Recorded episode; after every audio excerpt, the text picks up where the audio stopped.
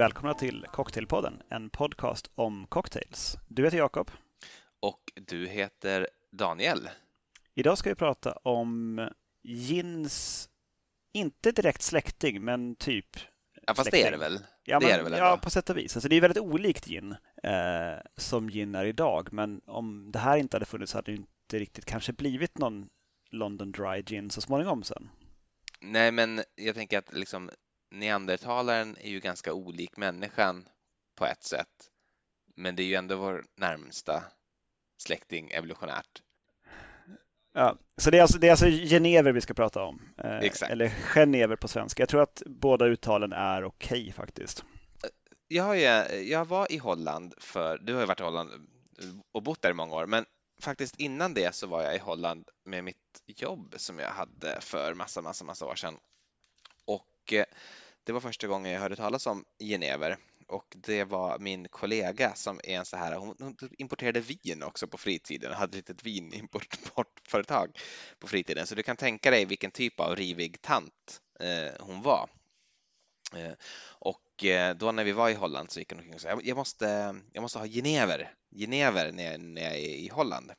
Eller om hon möjligtvis sa genever, jag vet faktiskt inte riktigt. Det här handlar inte alls om henne, det handlar om bara att då mina associationer som jag fick till genever och tänkte att det hade någonting med staden Genève att göra, eh, vilket det inte har, eller har det? Eller var, varför låter det här så lika? Tänker du som, du får vara lite grann Genève-ciceron. Jag, jag, vet inte, jag vet inte varför staden Genève heter Genève faktiskt. Eh, Men eh, genever, genever har ju sitt namn av eh, från början franskans ord för, för enbär som sen är upptaget i, i holländska, flamländska språk. också. Ja, Så Ge- Genevière eller något sånt på, på eh, franska och sen eh, Genever på, eh, på holländska. Och det är därför, det, det är helt enkelt enbär. Och det tror jag, jag tror inte att staden Genève heter så för enbär. tror du inte det? Men jag, jag kan ha fel. Det kan det väl vara. Jag tänker så här, jag, menar, en- jag, jag jobbar ju En, enbärsstaden. Ja, jag, jag jobbar i en, i en stadsdel som, som heter något med en till exempel, vilket ju har med en att göra, så varför inte liksom varför inte Genève? Ja, jag vet inte. Mm. Hur som helst, Gen- Genever i alla fall, det är en, en väldigt gammal spritsort från, eh, finns omnämnt i text från 1600-talet. Eh, Vi var inne på det lite grann i gin-avsnittet för några, ett halvår sedan eller så. Ja, mer, är nog ett år sedan. Det kan Det till och med vara det. Det var kanske alldeles i början. Det var det. Ehm, och eh, har liksom fortsatt finnas ända sedan dess. Men jag tror att den nuvarande genevern är väl kanske inte riktigt så lik den man fick fram på 1600-talet. Framförallt för att spritbränningen har blivit mycket bättre. Man har blivit mycket bättre på att ta fram bra sprit idag än vad man kanske var i enkla koppardestillerier på 1600-talet. Där tycker jag att du redan, du, du nuddar en intressant diskussion som vi, jag känner att den, den kommer jag att behöva ha någon gång. Det kanske inte är nu vi ska ha den, men det handlar om det här äh, autenticitet och kvalitet. Att det på något sätt sätts som ett och samma, men att det ungefär är det dummaste jag hört. Du menar att bara för att man hade riktigt mycket finkel i spriten på 1600-talet eh, så behöver inte det betyda att det är vare sig gott eller önskvärt att ha det idag. Nej, precis som att liksom, de här medeltida romanerna som de kallades då, med de här diktverken, vad heter den, Rasande Roland, Tristan och Isolde, Beowulf, eh, att, att det skulle kunna liksom, det är ju klassiker då förstås, som säkert har format en, en del av berättandet i vår tid, men, men att det skulle kunna jämföra sig med typ en jävla gymnasists skitpoesi är liksom löjligt därför att hela världen har blivit så ofattbart mycket bättre på berättelser än vad typ medeltidens diktare var som ju knappt hade papper att skriva och öva på. Och så tänker jag lite grann med, med, med sprit också. Att, eh, att liksom det, det, det gamla autentiska är ju komplett värdelöst jämfört med vilken jävla guldsprit vi kan få fram idag.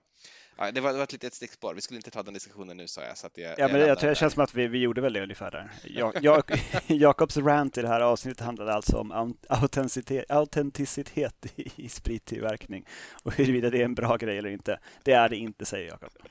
Just precis. Ja, bra, då är vi, vi klara där.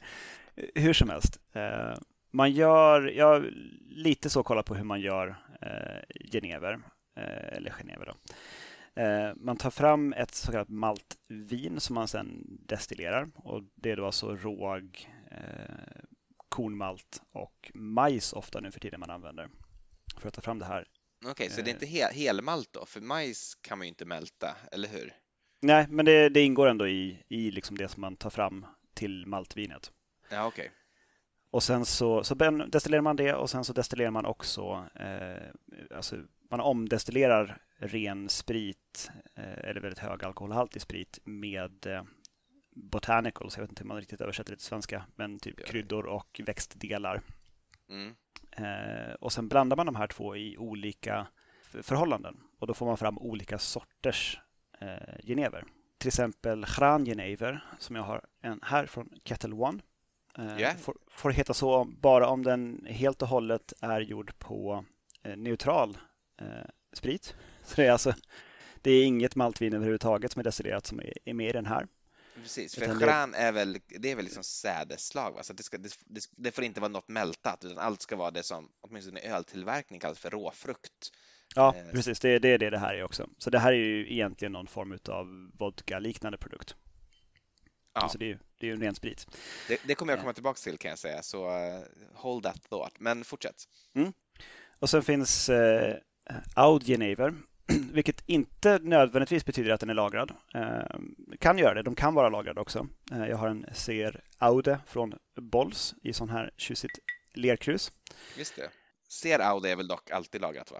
Ja, CR Aude så ska den nog vara en viss tid, men det, det betyder ingenting. Det finns ingen lagstadgad eh, det finns ingenting kopplat till CR Aude att den ska ligga en viss tid på lagring. Det är bara det är bara att... man, kan, man kan skriva för att liksom få en, en viss känsla, men sen så vad den känslan är, det är lite grann upp till producenten. Mm, man får också färga eh, genever med, eh, med karamellfärg för att få fram rätt eh, halmgula ton av att den har varit lagrad. Hur som helst, för att få kallas för Audgenever så måste du ha åtminstone 15 procent utav spriten komma från maltvin. Eh, och sen Jong Genever, eh, en 50-talsprodukt, alltså efter andra världskriget. Eh, då började man göra en, en lättare variant, en mindre liksom, smaktung och eh, alltså, med en lättare munkänsla som man kallar för Jong Genever, alltså en ung eh, Genever. Då. Och då är mm. det mindre än 15 procent eh, maltvin. Just det, och, och till exempel då är det som är Gran, eh, vad heter det, Gran eh, Genever. Det är då inget maltvin överhuvudtaget i det. Ja, precis. Det är helt utan. Och sen så finns det då i, eh, i andra änden då Korenwein eh, som är eh, mer än 50 procent eh, eh, sprit från maltvin som är destillerat. Men det är officiellt inte egentligen en genever för det ingår inte i, eh, i AOC Eh, beskrivelsen. Så det, är, man kan, det kan stå det på flaskan men det är inte officiellt en, en genever. Mm. Just det. Men eh, säljs ju i samma liksom, lerkrus som den här Zer Audi jag har här. Och ofta precis bredvid den. Men genever, eh, det eh, har ju också ord från, då, från enbär, alltså samma som, som engelskans juniper. Mm. Och eh, eh, gin då. Men, men det smakar ju inte alls, åtminstone inte Jonggenever, vilket är det jag har koncentrerat mig på. det har ju i princip ingen enbärssmak. Eller vad är din take på det? Nej, alltså jag, nu, jag luktar lite på den här uh, som jag har nu. Den här. Alltså, det finns väl en svag ton möjligtvis av, av en, men inte alls inte lika tydligt som, som i en gin. Men hur är det i Audi då? För jag har bara Jonge hemma faktiskt. Du sa ju när vi sa att vi skulle spela in Genever att spring då och beställ Audi Genever så att, så att vi kan prata om det. Men det gjorde inte jag. Och sen så tänkte jag på det nu. Jag kan hälla upp en liten, en liten skvätt eh, av min Zer Aude här. Jag, jag, tänkte faktiskt att jag skulle leta upp ett bolag som hade Audi Never i sortimentet, men det verkar inte finnas, i alla fall inte i Stockholm. Så det, det blev inte så. Och jag har inte beställt det nu heller. Det är svårt att, eh, att uttyda någon, någon speciellt tydlig enbärssmak i den. Den är ganska, ganska söt, väldigt behaglig egentligen att dricka, dricka rent. Eh, den här Audien även. Men är den, ja det var Ser-Audi, så den var lagrad? Ja, en, en obestämd tid. det, det, kan ju vara en vecka eller något, jag vet inte. Det är ju något, jag, jag tycker att eh, liksom, av drycker som vi har pratat om på sista tiden ofta har fått namn ifrån någon produkt som sen inte alls är speciellt framträdande i den. Vi, när vi pratar om Vermouth till exempel så konstaterade vi att det kom från tyskans ord Vermouth som betyder malört. Men i den mån malört överhuvudtaget finns i vermouth. Det gör det i Europa alltid, men jag tror inte att det är ett krav till exempel i USA. Så smakar det ju inte. Det är inte så malörtigt. Man, man tänker inte malört. Man tänker inte bäska droppar när man hugger in på, på en, eh, en, en smakrik eh, vermouth. Och när vi pratar om absint som ju också har fått sitt namn från malört så är det knappast malörten som är den framträdande smaken där heller. Det är anis och, och nu med genever som då har fått sitt namn från enbär. Jag vet inte vad det smakar, men det är, det är inte enbär, inte det första man tänker på. V vad är det här egentligen? Ja, men vi kommer att rätta till det snart, Jakob, när vi tar ett avsnitt om eh, bananlikör. då, då jävlar kommer det att smaka banan. Eh, får jag hugga på förresten en grej som du eh, nämnde, eh, nämligen om eh, Young Genever då, som jag ju redan har avslöjat att det är det som jag har hemma och det är just den här Kettle Ones Jonge som jag har hemma och det är ju en 50-talsprodukt och som jag har förstått det så skapades det som ett svar på vodkans eh, framväxande popularitet. Vodka var väl ganska stort i USA va, på 40-talet och kom väl till Europa kan man tänka sig eh, ganska kort därefter, 50-talet. Och nu, nu, nu föreställer mig bara, det här är min reenactment, men, men att de här eh, producenterna på Kettle One kom på att fan, ingen vill ju dricka, ingen vill dricka Genève längre, man vill bara ha vodka eller Bolls eller vad det nu var. Men istället för att göra vodka, för att herregud, det är ju genever vi sysslar med, så vill man göra en genever som smakar som vodka och som är gjord som vodka, det vill säga i en sån eh, kolumndestillator som man kan då mata bara med liksom, man, man, behöver inte avsluta processen utan det är en liksom kontinuerlig process och som också följaktligen smakar lite grann som vodka, blir väldigt liksom, lätt och tunn och ganska eh, befriad från, från eh, kraftiga smaker. Eh, och eh, jag har lite tänkt så också när jag har blandat till mina drinkar för den här eh, veckan att eh, i drinkar där genever ska ingå som man hittar så är det nästan alltid Audi genever som man vill ha. Och jag tror att man då tänker lite grann gin. Men John genever, det är ju liksom genevers motsvarighet till vodka då skulle jag säga. Och eh, det finns inte så många drinkar egentligen som jag har kunnat hitta som, som tycker att man ska ha jong, men, men, eller jonge, men, men man kan ju ta helt enkelt klassiska vodka-recept tänker jag och, eh, och använda eh, sån eh, ung genever i dem det måste nästan vara det mest autentiska man kan göra. För vad tänkte Bolls, vad tänkte Kettle One när de gjorde den här? Jo, de tänkte det här ska man ha istället för vodka. Så varför helt enkelt inte ha det istället för vodka?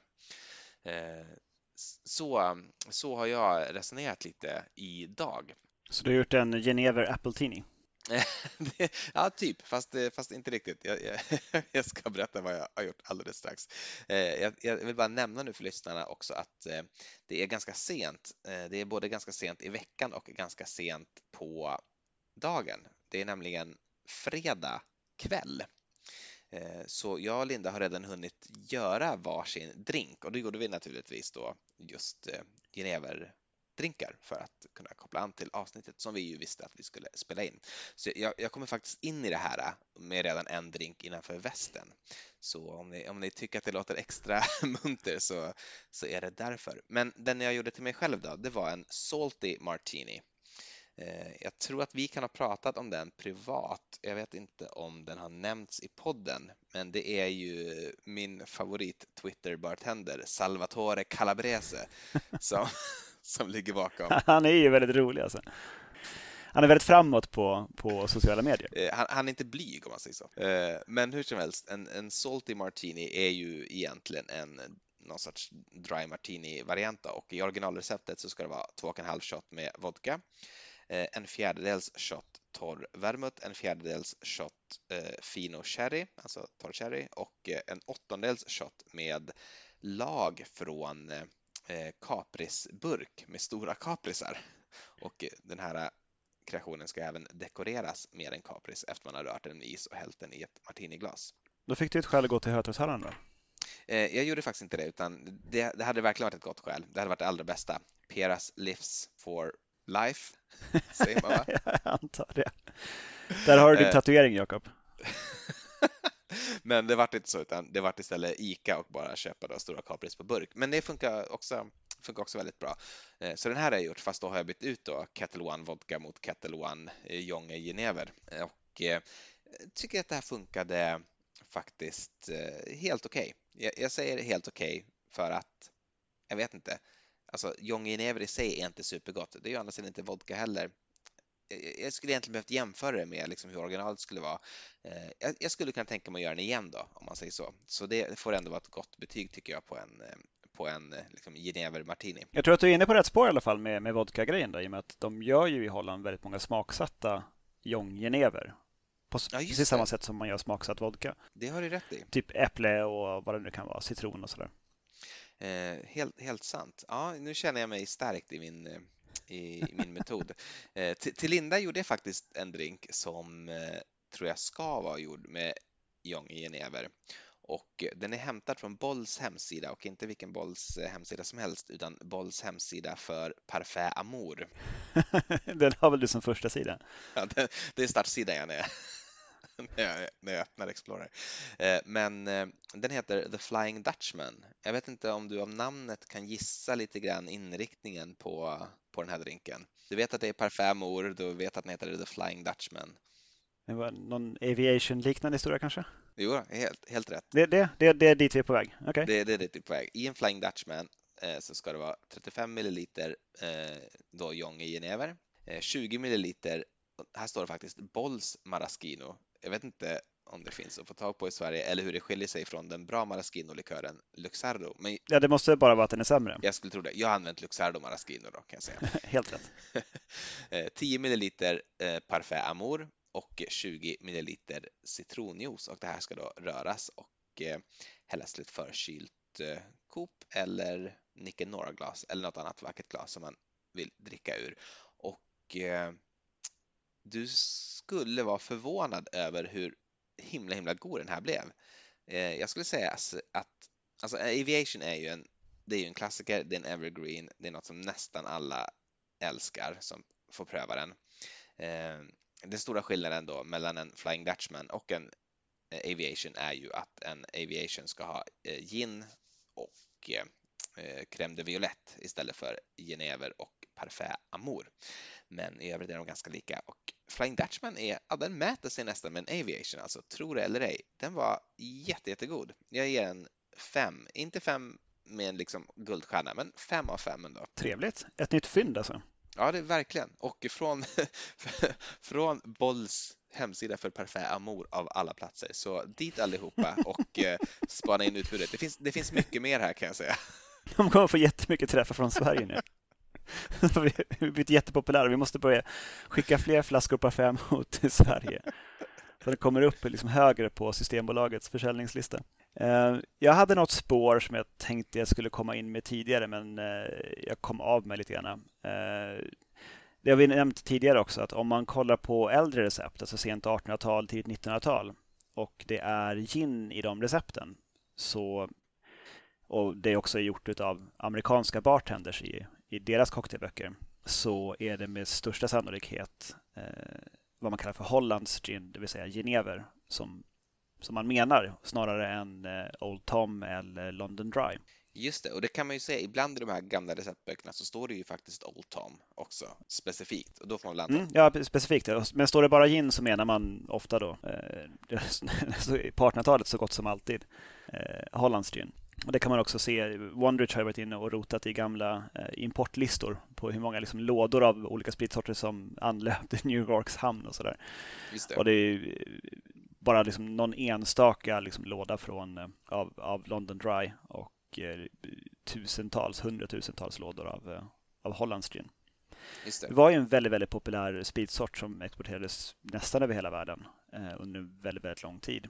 Men som sen på mitten av 1900-talet började försvinna till förmån för, eh, eller ja, i början av 1900-talet så kom ju London Dry och slog igenom, men det var väl just när torr vermouth började användas i cocktails. Alltså när dry martinin slog igenom, liksom. det skulle vara torrt och krispigt.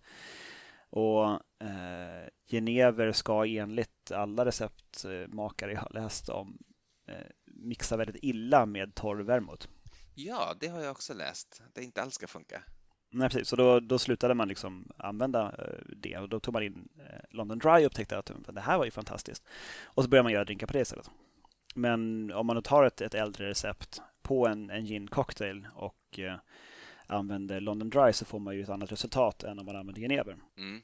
Det blir betydligt spritigare och lite, lite rivigare om man har London Dry. Medan det blir sötare, rundare och mysigare om man har genever. Speciellt om man har en, en, en Audi genever då, eller ett Corenvine. Just det, och det är väl rimligen det som måste avses också eftersom Jonge genever är en 50-talsprodukt.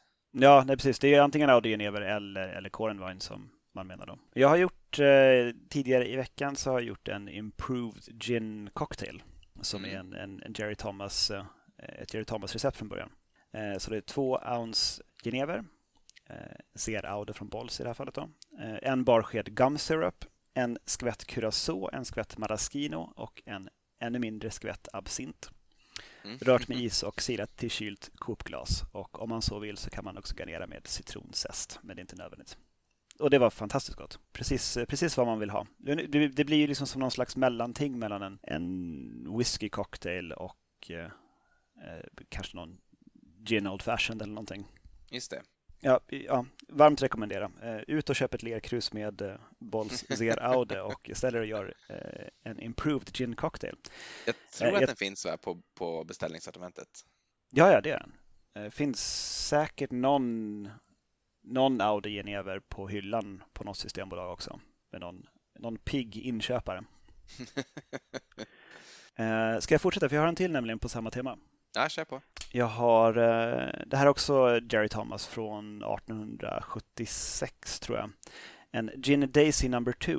Eh, så ett och ett halvt ounce genever, ett halvt ounce Grand Marnier, eh, tre fjärdedels ounce citronjuice, ett fjärdedels ounce. Så stod det att man kunde ha antingen sockersirap eller orgeat och då var det givetvis orgeat. Självklart. Finns det möjlighet liksom.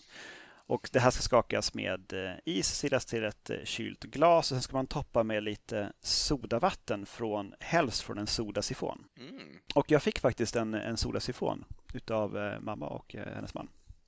Som ser ut här. En sån med liksom nät runt. Ah, snygg. Jättetjusig sak. väldigt, väldigt kul att hålla på med. också, också lite, lite läskigt i och med att det är liksom här små gasampuller som låter, låter mycket och fräser.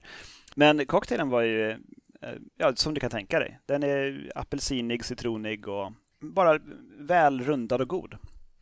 Jag tror att eh, där har du ett, eh, ett, en kandidat till årets sommardrink 2019. Gin Daisy nummer två från 1876. Absolut. Vi får väl göra en lista så småningom på sommardrinkskandidater. Jag har en till här nämligen direkt. Eh, och det här är lite av en, eh, en blinkning tillbaka till eh, faktiskt vårt ginavsnitt där jag tror vi korade vår första sommardrink och för år 2018. Eh, förlåt, nej, till Fizz-avsnittet menar jag, inte ginavsnittet. Det här är nämligen en, eh, vi kan kalla det för en Holland Fizz kanske. Det är en, en, en Fizz gjord på Jonge Genever, så det är eh, två shots med genever, eh, en shot med citron och en halv shot med sockerlag som först har då rörts och blivit riktigt, riktigt kallt. Sen hälls i ett förkylt rocksglas och toppats med sodavatten, garnerats med en citronskiva som du ser där. Och eh, nu har ni stått ett litet tag för att det skulle kunna ge en, en, en rättvis recension så smakar jag på den på en gång och kan konstatera då att eh, den är väldigt god. En fisk ska inte ligga på is, vilket gör att den å ena sidan inte håller sig kall, men å andra sidan inte heller blir så här eh, ut, eh, vad heter det, diluted liksom. Den blir inte flat på riktigt samma sätt som en Collins skulle bli till exempel. Eh, men som redan Harry Craddock konstaterar så ska den här drickas på en gång. Man ska, man ska inte sitta och vänta på en fizz egentligen. Det märkte vi med, med allsköns tydlighet i somras när vi hade fizzavsnittet. Att, mm. Och sen för alla fizzes man gjorde den sommaren igenom att de försvinner ju oroväckande fort och då är det ändå fortfarande liksom en, en, en sexa sprit i. Ja, det är det och herregud vad, vad ändå lite grann som en, en, en sour alltid blir god så blir ju en fizz alltid god också och en fizz är ju som vi konstaterade i fizzavsnittet en sour med lite sodavatten. Eh, Precis, så det är inte helt så, orimligt. Så det kanske inte förvånar någon men oh, herregud, alltså det är så läskande och gott. Ja, verkligen så. Det, det, avdelningen läskande drinkkategorier så ja, den, den, är någonstans där högst upp. Det är den verkligen. Eh, vill du fortsätta eller ska jag direkt gå in på min andra drink för dagen eller för kvällen? För ja, men kör på den. Eh, det här eh, har jag också provsmakat på och kan säga då direkt spoiler. Det är inte kvällens bästa drink. Okay. Jag har gått igen på det här spåret att försöka ta en, en vodka-drink och använda genever då istället, vilket jag tror ändå har någon sorts autenticitet. Nu, nu är jag tillbaka till diskussionen om, om autentisk kontra kvalitet då. Jag vet inte riktigt var jag hamnar den här gången. Men... Fast nu verkar det som att du vinklar åt det positiva hållet. Ja, men precis. Det blir, det blir lite märkligt. Men, men eh, man kanske får vara lite motsägelsefull. Det är väl en del av att vara människa. Eh, men den här heter original Z Martini som i eh, Z, så antar jag om man är engelsk så är det Z Martini. Eh, visst är det som är skillnaden? Va? I USA säger de Z och i Storbritannien Z om bokstaven Z. Eh, hur som helst, jag behöver hitta på en annan bokstav till det här eftersom Z Martini innehåller vodka och det här innehåller Jonge Genever. Har du något förslag? J Martini? J Martini. Jag tänkte också på H Martini som i Holland, men, men eh, J Martini. Varför komplicera det? Eh, J Martini. det är bara på svenska en martini. ja, just det. Det är en martini. Eh, hur som helst, det är ett väldigt enkelt recept. Det är en sån här två eh, ingrediens eh, cocktail och den ska ha två och ett halvt shot då med genever och ett och ett fjärdedels shot med Tony Port, eh, alltså portvin av Tony-stil som ju är en sån liksom långlagrad portvin tror jag. Eh, om jag, om jag minns rätt från när jag kollade upp det för ett år sedan. Och eh, eh, ja, det här ska naturligtvis då röras och hällas i ett valfritt glas. Jag har valt ett sånt Coop-glas med en liten guldkant och enligt receptet så ska det här garneras med en eh, gorgonzola-fylld oliv, vilket om man ska vara helt ärlig en jäkla spesig eh, ingrediens. det är sällan man har det hemma bara och sitter och snackar på i soffan. I alla fall jag. Jag vet inte, jag ska inte döma någon som gör det. Nej, inte jag heller, men jag hade i alla fall inte det. Vad jag däremot hade var ju då stora kapris. jag... ja, men de är inte gorgonzola-fyllda? Nej, det är de inte, men de är lite salta i alla fall, så jag tänker att det kan ha någon sorts, eh, liksom ändå fylla någon liknande funktion där. Eh, jag ska smaka på den igen.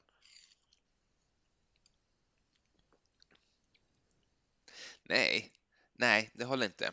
Jag tror inte att det skulle hålla med vodka heller. Det är inte bara för att det är genever. Geneven kommer fram väldigt mycket. Den smakar lite så här äh, gästigt nästan, som den geneven kan göra. Nu har jag använt också en ganska äh, billig Tony eh, av, då, av den anledningen gissar jag också av, lägre kvalitet än vad som finns. Tony Port är en portvin som kan kosta väldigt mycket om man, eh, om man vill eh, eh, känna sig lyxig, men jag har en billig variant här. Men jag, jag gillar inte det här eh, faktiskt. Det här är för övrigt en ganska ny drink. Eh, står så här. Discovered in 2004 at Les Sigomets, eller Sigomates i Boston, USA.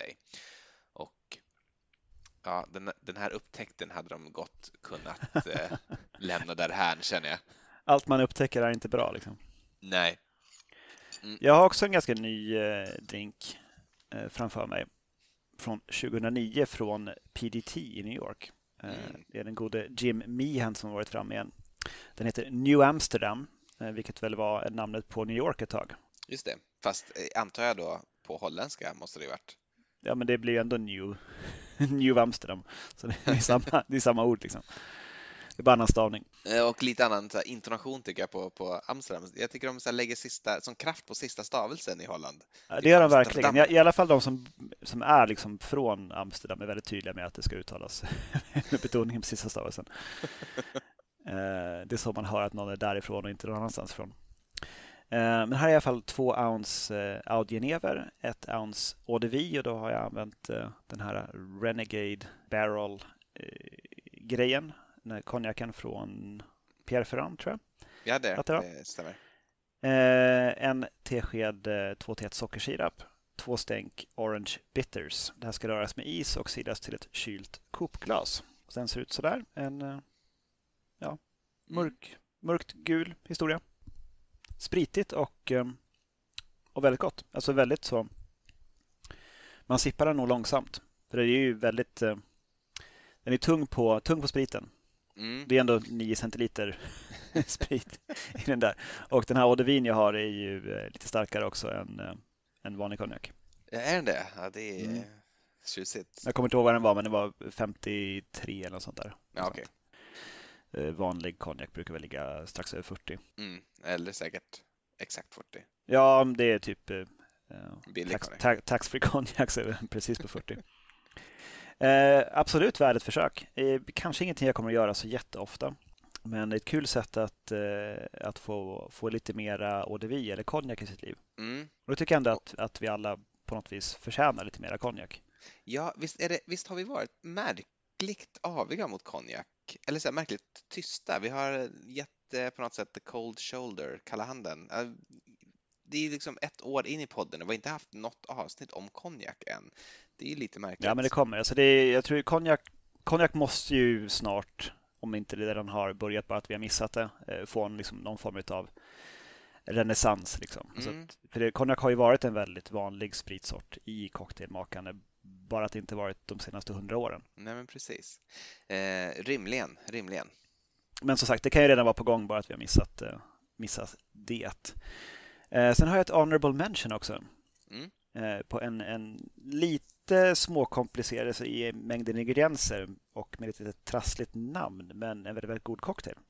The Alamagouslum eh, cocktail. Oj, den ja. Eh, verkligen otympligt namn, men, eh, men fortsätt.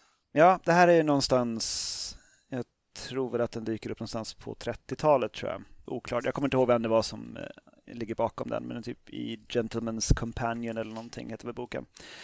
Eh, Jag läser receptet nu ur Vintage Spirits and Forgotten Cocktails av Ted Haig, eh, a.k.a. Dr. Cocktail. Som väl var hans typ eh, online-namn i diskussionsforum på 90-talet. eh, Då han pratade om cocktails med likasinnade världen över på den tiden då man skrev saker i forum. Det kanske folk fortfarande gör, men jag menar förutom Flashback. Liksom.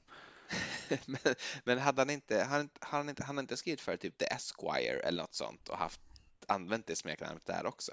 Det har han säkert gjort, men jag tror att han började med det som någon slags bara internet-handle. Liksom. Ja, men det tror jag också. Jag, jag tycker mig minnas det. Eh, Det här receptet som han har i, här, den när jag har gjort den så har jag använt det som finns på Difford, så det är ju anpassat för eh, en, en rimligare alkoholkonsumtion. Här är det ganska rejält. Okej. Eh, Jag tar det i ordning. då. Det är en, en halv äggvita, 6 centiliter genever, 6 centiliter vatten visserligen. Det är ju bra, man ska ju ha lite vatten i kroppen. Mm. Men sen ska du fortsätta med 4,5 centiliter jamaicansk eh, rom, 4,5 centiliter gul eller grön chartreuse. Jag tycker det är lite märkligt att man kan välja hur man vill, för är, Jo, de är ändå ganska intressant. olika. Mm. Eh, 4,5 centiliter gum syrup, 1,5 centiliter curacao och 1,5 centiliter angostura bitters. Nej, det är ganska, ganska rejält ändå. Vänta, en och en, en och en halv centiliter angostura Ja. bitters. Ja, det är det- ändå det var det står. Ja, det här ska i alla fall skakas eh, med is och silas till ett kylt cocktailglas eller ett kopglas. Och det är, det är en väldigt, väldigt god drink, men som sagt, det är lite, lite stökigt att göra den.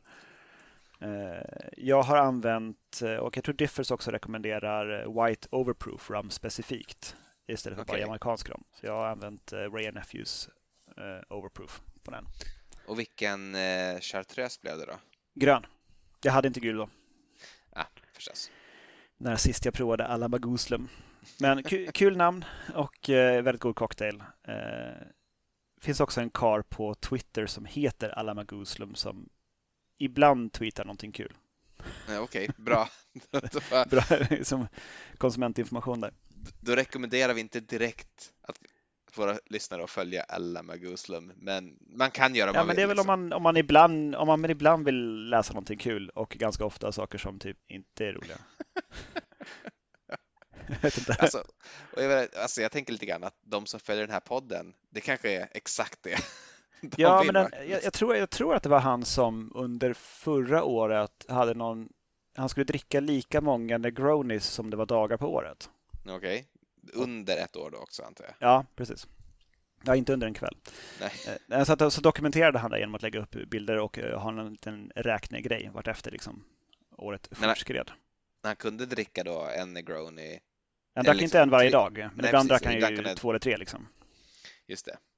Eh, vil- vilken också så här, gan, ganska meningslös grej för att det kommer inte att lära en någonting om inte så att det ska vara liksom en, en twist på Negroni varje gång. Jag tänker... Han gjorde väl lite olika, men han har ju varit väldigt tyst om Negronis sedan årsskiftet. det har liksom inte varit så jättemycket snack om det. Och det tror jag det, det är väl ganska naturligt. Han, han måste vara ganska färdig med konceptet Negroni. Jag kan liksom. tänka mig det. Jag kan tänka mig det. Ja, eh. så det var det. Eh, New Amsterdam och därefter Alamaguslam. Vi har väl en grej kvar som vi kommer nog behöva bråka lite om hur vi ska göra, för vi har båda samma idé till slutet.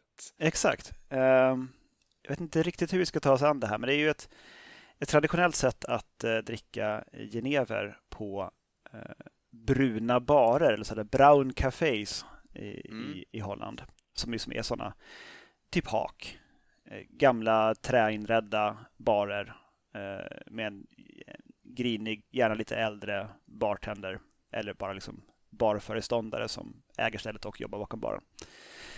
Eh, och då är det alltså ett, eh, ett shotglas som helst ska vara ett så kallat tulpanglas, ett litet shotglas med liksom sån rundad kropp och som går ut lite grann över till. Mm. Eh, lite du ska, som ska en, inte berätta vad, vad den här ritualen heter då? Den har ju ett speciellt namn. vi kommer till det. Ja, okay. ja, vi, vi börjar där istället. Då. Den heter uh, Copstoche, eh, vilket väl översätts till svenska på som kanske en liten skallning eller möjligtvis en liten smäll på huvudet. Eh, något sånt. Att man liksom gör, eh, det är diminutiv form, att man lägger till ett che på slutet. Så Copstoat hade bara varit liksom en, en skalle, dansk skalle eller skallning. Liksom. Mm. Men lägger till ett che på slutet så blir det som en liten, ja, en lite mindre variant av det. Eh, var var jag någonstans? Jo, ett shotglas med, med genever som ska hällas ända till det blir ytspänning. På bardisk, alltså ska, man ställer glas på bardisken och sen så häller man upp det till ytspänning. Och bredvid det så har man ett eh, typiskt eh, holländskt litet glas med öl, en, en flautje, som väl är 15 eller 20 centiliter eller någonting, ett ganska litet glas. Mm. Eh, och det, det är liksom serveringen. Och då ska man då alltså böja sig ner och surpla i sig det första lagret utav genevern utan att röra glaset. Mm. Därefter går meningarna isär om man antingen liksom ska typ ta upp glaset som vanligt och bara dricka. Eh, sippa på sin genever och sen dricka sin öl, sippa sin genever och dricka sin öl. Eller om man ska shotta genevern och sen svepa ölen. Eh, eller om man ska liksom fortsätta försöka få i sig genever utan att använda händerna. Vilken, vilken väg tänker du välja, Jakob? Eh, jag har väl tänkt att välja den första vägen här, tror jag. Eh, vi, kanske ska, vi kanske ska välja olika vägar. Har du någon preferred way? Ja, alltså, sippa fram och tillbaka är ju vad jag, vad jag bedömer som det som skulle vara rätt sätt att göra det på. Mm.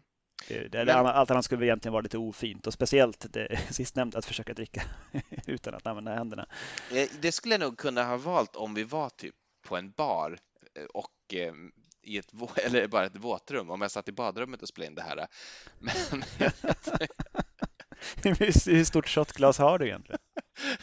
Nej, men jag kommer ju ändå spilla ut det och så kommer jag liksom, vet jag med mig att jag kommer att välta ölen. Då. för jag kommer få för mig att jag även måste dricka den utan att använda händerna och sådär. Så jag, jag tänker nog eh, testa på det, på det riktiga sättet. Men ska vi helt enkelt göra så här då att vi, vi avslutar genom att vi utför den här lilla meningslösa ritualen bägge två och eh, så gör vi det i någon sorts samkväm, i samförstånd och inte i konkurrens. Du menar det här surplandet? Ja, och eh, hällandet och ytspänningen och, och liksom hela faderullan. Så... Jag har redan hällt upp mina för att eh, på en sämre bar så får du inte din genever välkyld, vilket är tanken.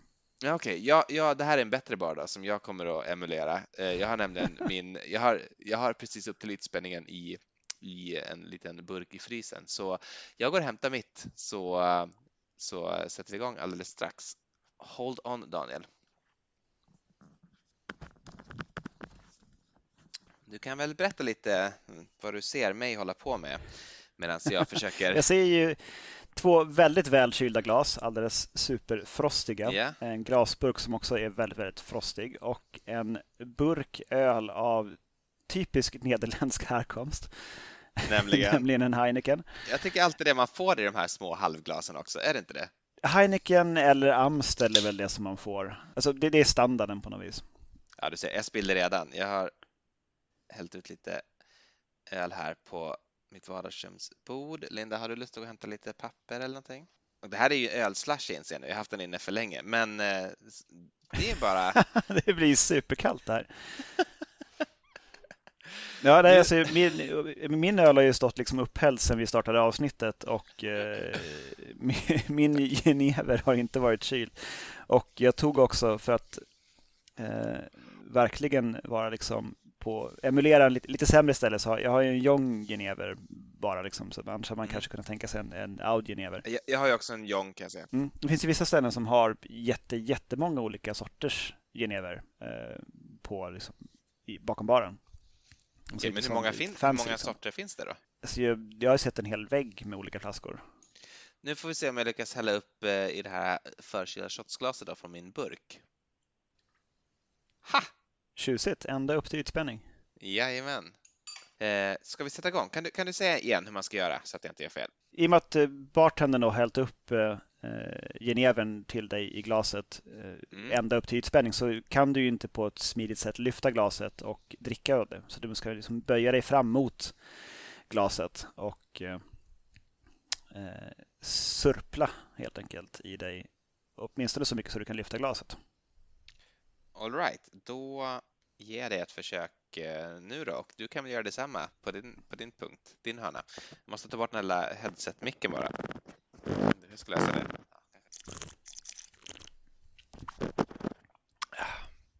Ja, det, var det var inte så svårt. Nej, inte speciellt gott heller. Nej. Alltså, det, det är ju väldigt likt vodka, eh, Genever. Mm. Det är ju, det är ju vodka. Det är det, framför, framförallt nu när det är iskallt. Ja, när, när det är så här kallt så är det ju väldigt vodkaaktigt. Och sen skulle man liksom sippa om vartannat då på ölen och, eh, och genevern. Ja. Mm. Fan vet ja. det här är en cocktail, men det är ju ett, sätt att, ett traditionellt sätt att ta sin genever på.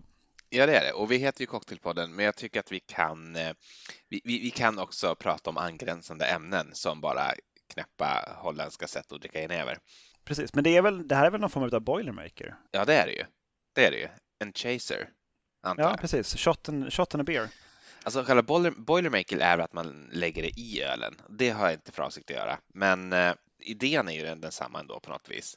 Det är sprit och öl. Jag har egentligen ingenting mer att tillägga annat än att eh, säga skål antar jag. Vad säger man på holländska då, du som, du som har bott där? Proost. Proost. Ja, typ.